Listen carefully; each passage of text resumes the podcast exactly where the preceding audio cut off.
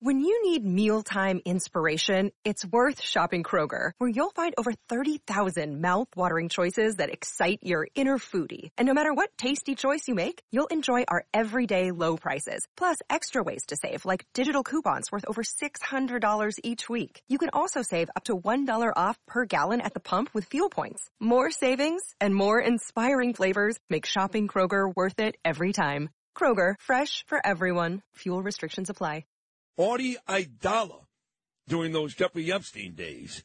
Artie, have you seen that documentary yet? And if you haven't, I have to tell you, and I'm not blowing smoke up Dershowitz's ass, a thousand times better than I ever could have imagined.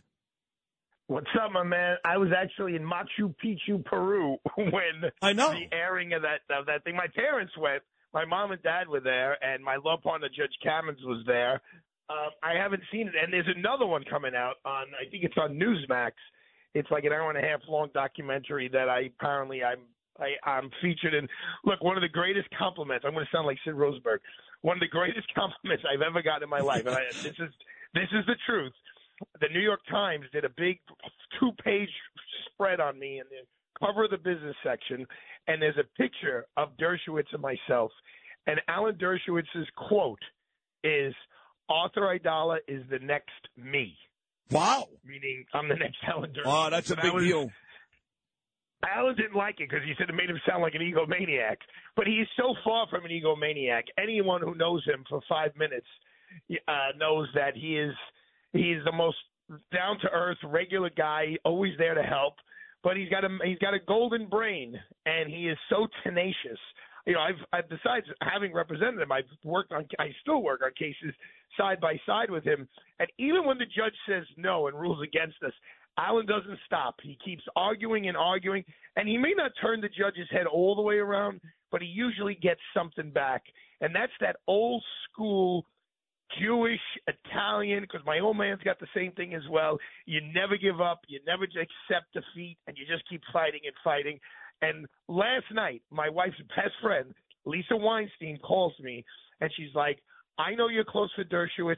With Dershowitz, I want you to tell him. I mean, he spoke at my wedding, she, and, Lisa was in our party, wedding party. She goes, I want you to tell him I will work for free. I, what he's doing for Israel, how he's become the spokesperson for this. I will do anything he hmm. wants. I'll be his secretary. I'll deliver papers for him. I'll read things for him. Everyone is talking about what an unbelievable job he has done over the last, uh, I guess it's six weeks now. No, he's done a very good job. I mean, one of the things that did disappoint me in the documentary was they had three or four people that uh, narrated quite a bit throughout the movie. And outside of Alan, the person that appears most in the movie is Ron Kuby. And I know, Ah, I know Alan. man. Yeah, so Your Alan, man. right? So Alan loves Israel. This is why he has not done the best job. I've done the best job because I can promise you that I'd never put Ron Kuby in a documentary, especially when you consider that Ron Kuby took not six days, not six months, but six hours to put on his Facebook page, basically sympathizing with the Palestinian people and almost, almost saying Israel deserved what they got. That's a that's a Well, true you can't story. you can't blame Dershowitz for having Kuby in there because I can tell you for a fact Dershowitz had very very little to do with that with that documentary. Um, but believe me, I No, no. Actually, it's funny because we had dinner afterwards with uh, Alan and his wife, who's uh, lovely. But I really thought for the most, uh, most, most of the night she hated me because she despises Donald Trump, and I love him. But um, Alan even said at dinner, "I'm not going to talk to him anymore." And I wouldn't have put him in the movie if I would have known. But the, the guy who made the movie, who was there at dinner too, he's a sweet guy, John Curtin. He liked Kuby's role. But listen, it is what it is. I do want to get to the Poly Prep scandal. Uh, you went to Poly. You were a little younger than me. Me and Tacopina, of course, in the same grade.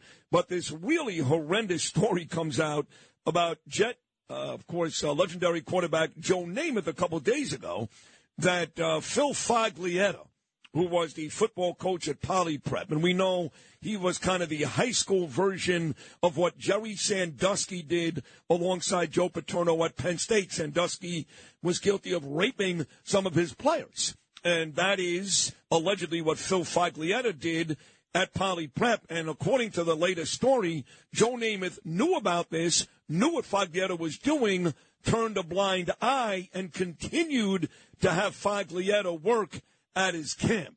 What do you know about this story, and Well, how embarrassing I mean- is it for Poly Prep? it's look the embarrassment for Poly Prep, which I, it's a school that I love, and, and literally some of my closest friends are still from Poly Prep. Um, it, it I, God bless you for using the word allegedly because you're like now you sound like the lawyer. Oh, you, you know how many times Danielle, you know how many times Danielle has texted me when I tell a story? She literally texts me and goes, "Say allegedly, say allegedly." She's right. Yeah, no, but as- with with, with Foglietta, it's not allegedly anymore, um, and it, it really, it never was. It's a hard thing to say, but it's we kind of all knew there was something going on. I mean, coach, what you have to understand is he was the one of the winningest coaches in in, high school sports, and he was like a god walking around the campus, and everyone feared him. Um, but he always had like two or three boys around him typically they weren't football players. They were like the manager of the team or the statistician of the team. But somehow or another, even at 13, 14, 15, remember he had that cage in the back when he would sit in the locker room. Like I knew somehow or another, like don't go back there alone. Now I wasn't one of his targets. His targets was typ- typically young boys who did not have dads, and I had a very prominent father. So I wasn't. I, uh, he wasn't really going to mess with me but uh, it was kind of known. And through the years, now with all of these lawsuits coming out, and Poly's had to play millions of dollars, um, it's come out that some some people, some coaches at the school knew that, and, and I'm not saying they walked in and they saw it, but they knew or should have known. And everyone knew that if you were really good and, and, and coach loved you, you get to go to Joe Namath's camp. And don't forget, this is only 10 years after he won the Super Bowl, not decades. And like, wow, to go to Joe Namath's camp with coach, it's the greatest thing you could do. And apparently, when he was there, he was doing horrible things. And again, it's something where Joe Namath knew or should have known that, you know, why is this guy hanging out with a 12 year old boy at, at, in this location at this time? And it's, you know, it's, it's heart wrenching because a couple of these guys have killed themselves. One guy who I know I represented became a drug addict. Because when you're 12, 13, 14 years old and a big prominent coach is touching you in your private place parts so many times that you've gotten calluses or, or, or sores on it, it's it's absolutely horrific. So it's a it's a horrible mark on the school that I loved so much, but it's a reality. And God willing, with modern technology and people being more aware of these things, something like this, will- you know, will never happen again anyway. You know, you said a couple of times it's a horrible blemish for Poly, and it and it has been for many many years. Uh, so uh, nothing is new with Poly. The the story now becomes Joe Namath. I mean, you look at the history of great athletes in New York. Even now, five decades after the Jets beat the Baltimore Colts in Super Bowl three, when you talk about the greatest New York sports legends, I don't care if you mention Derek Jeter, I don't care if you mention Mickey Mantle, Lawrence Taylor. It doesn't matter. Joe Namath always at the top of the list.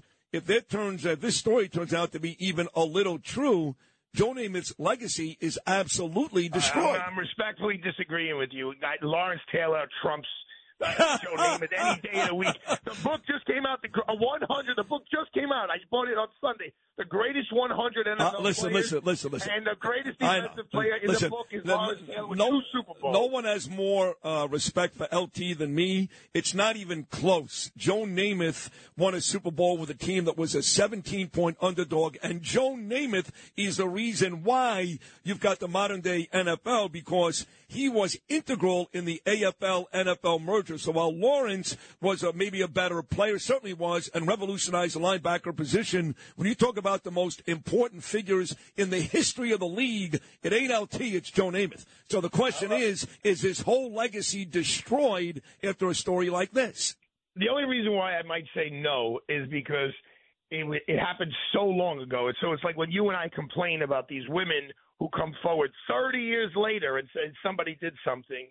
You know, like, okay, kid, you're 62 now. This guy is who's complaining. You were 12 when this happened. Like, you know, where, where have you been for, for 50 years? Like, literally 50 years. So that diminishes somewhat of the impact of all of this. And I don't think there's, I don't know if there's any evidence saying, you know, Joe Namath opened the door and there's Coach Foglietta naked with a kid. I think it's more of you should have surmised from all the circumstances around you what was going on, and you should have put it. Let, uh, let me let me remind you. Let me remind you that they took away coaching victories and a lot of the wins from Joe Paterno for just being there as well. In other words, they didn't have any of that proof on Paterno either when Jerry Sandusky was doing what he was doing, but they came to the realization there's no way he couldn't have known. This is Greg Kelly for Priority Gold. What does it mean to be America's precious metals dealer? It means that you're in touch with the hearts and minds of those who love this country, value our freedom, and want to protect the future. Priority Gold is that precious metals dealer. They've helped thousands of Americans back their retirement with solid gold and silver. Call Priority Gold at 888-506-6439. Receive free shipping, free storage, a free investment guide, and one of the best purchase experiences in the industry. Call now or go to prioritygold.com.